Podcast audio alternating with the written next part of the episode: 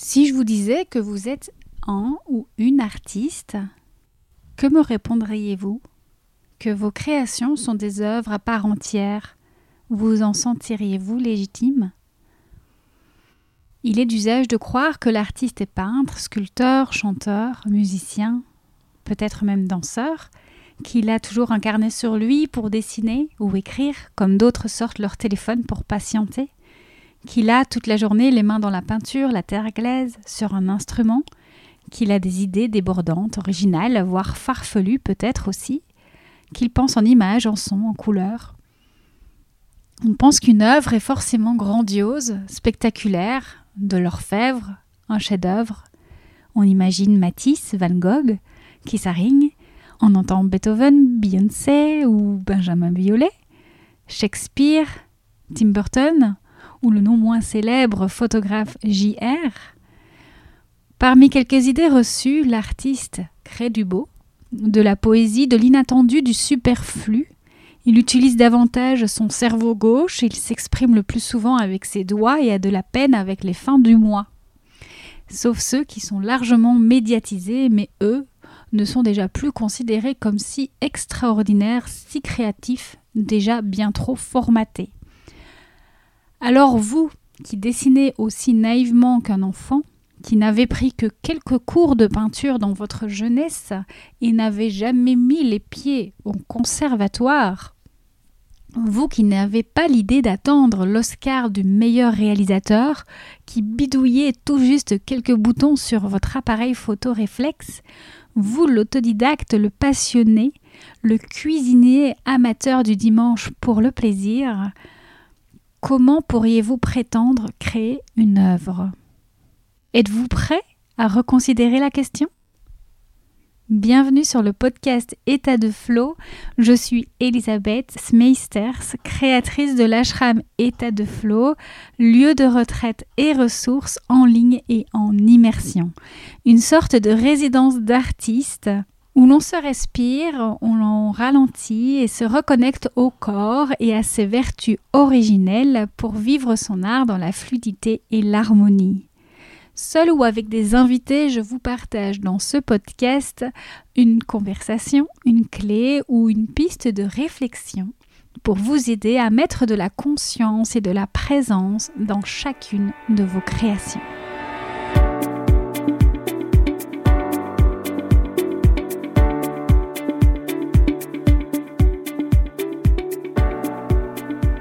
Qu'est-ce qu'un artiste Et qu'est-ce qu'une œuvre? L'artiste est celui ou celle qui crée, qui travaille, qui œuvre avec son art, qui utilise son art, son talent, son don, inné ou non, à des fins utiles ou non. En bref, l'artiste œuvre avec son art, ses talents. Toutefois, cela ne semble pas intégrer toutes les notions et nuances présumées quand on parle d'artiste, d'art et d'œuvre. Je me suis donc amusée à regarder quelques définitions de ces mots dans le dictionnaire. On y découvre que si le mot œuvre a la même racine que le mot travail en latin, opéra, plus précisément, l'œuvre représente plutôt le résultat du travail. L'œuvre est la réalisation physique et virtuelle d'un objet. Le chef-d'œuvre, quant à lui, était anciennement la preuve de l'excellence. On pourrait également parler de l'ouvrage, l'ouvrage qui renseigne plutôt sur l'objet final et l'œuvre sur la mise en œuvre, c'est-à-dire le fait de donner une forme à une matière et la manière d'y parvenir, son exécution. Œuvrer est alors le verbe pour dire mettre en œuvre. Là où certains pourraient encore hésiter à nommer leur réalisation une œuvre, c'est lorsque l'on parle de l'œuvre comme d'une œuvre d'art. On en vient alors à tenter de comprendre qu'est-ce que l'art. L'art, eh bien, c'est le talent, le don, l'excellence. C'est ce pourquoi nous sommes naturellement doués ce avec quoi nous sommes à l'aise. Et c'est aussi un sous-produit de la culture. L'art reflète dans ce cas certaines de ses coutumes, croyances et valeurs. Déjà ici de nombreuses notions, l'art est aussi l'expression créatrice des expériences de l'artiste, de ses émotions. Et puis l'art est également créateur de valeurs, il est une sorte de catalyseur qui peut initier les changements et les ajustements nécessaires pour la continuité de la société. Cela signifie qu'il peut changer notre vision du monde. Au vu de tous ces paramètres, seul l'artiste pourrait se désigner artiste selon la nature de ses intentions. Je le dis au conditionnel car j'y tiens, cela serait oublier l'impact inconscient de toute œuvre. Je crois en effet en la puissance de l'acte inconscient et des vibrations. Finalement, art et œuvre ne sont rien d'autre que des synonymes du mot création, qui est l'action de donner l'existence, autrement dit, de rendre visible l'invisible. Il semble pourtant nécessaire d'aller plus loin et de considérer par exemple la finalité et l'utilité de l'œuvre et ou de l'art. Il semblerait que l'ouvrage d'art a une utilité que n'a pas l'œuvre d'art. Encore faudrait-il se mettre d'accord sur le mot utilité. Les avis sont ici partagés. La dernière œuvre de Christo emballant l'Arc de Triomphe a en ce sens fait couler beaucoup d'encre à ce sujet. La démarche de Marcel Ducamp également posait déjà la question au XXe siècle. Il fut l'un des premiers à qualifier œuvre d'art n'importe quel objet en accolant simplement son nom à celui-ci, comme cet urinoir signé qui continue de faire débat. Œuvre ou non, art ou non? Telle est la question. Nous pourrions également parler de l'esthétique. Doit-il exister? Est-il nécessaire? Et si oui, suffit-il? À quel point l'art porte-t-il des valeurs et croyances de l'artiste, comme nous l'évoquions plus tôt? Chercher uniquement à émouvoir, est-ce déjà prendre une direction biaisée? Si nous créons pour la célébrité, le succès, il me semble que nous nous égarons. La question qu'est-ce que l'art Qu'est-ce que l'œuvre semble rester ouverte et remettre les clés de la légitimité dans les mains de chaque artiste, chaque créateur, avec peut-être simplement des niveaux de perception différents. Contemplons à présent cette interrogation. Naît-on artiste? L'art et le style jaillissent-ils comme un jet pur et intense, ou le canal, le diamant, que je crois lui inné, peut-il être nettoyé pour être révélé Certains font de l'art spontanément pendant que d'autres se heurtent à leur vérité, à leur message, leur sensibilité pendant longtemps. Cela fait-il une différence? Bien sûr que non. J'ai longtemps été de ce deuxième groupe et ça a été particulièrement frustrant avec la sensation de ne pas être compris, entendu, vu. L'EFT et les élixirs floraux m'ont montré que le naturel jaillit en effet à nouveau sur un terrain nettoyé. La danse du vivant m'a montré quant à elle que l'essence jaillit naturellement dans la connexion à plus grand. Et l'art et la nature que la haute vibration élève notre âme à sa dimension réelle. Mon expérience m'a montré qu'il est nécessaire d'opérer quatre étapes non linéaires pour accéder à cette source jaillissante. L'une de celles-ci, c'est désencombrer, nettoyer, fluidifier l'énergie. Une autre, se connecter au vivant, remettre de la conscience.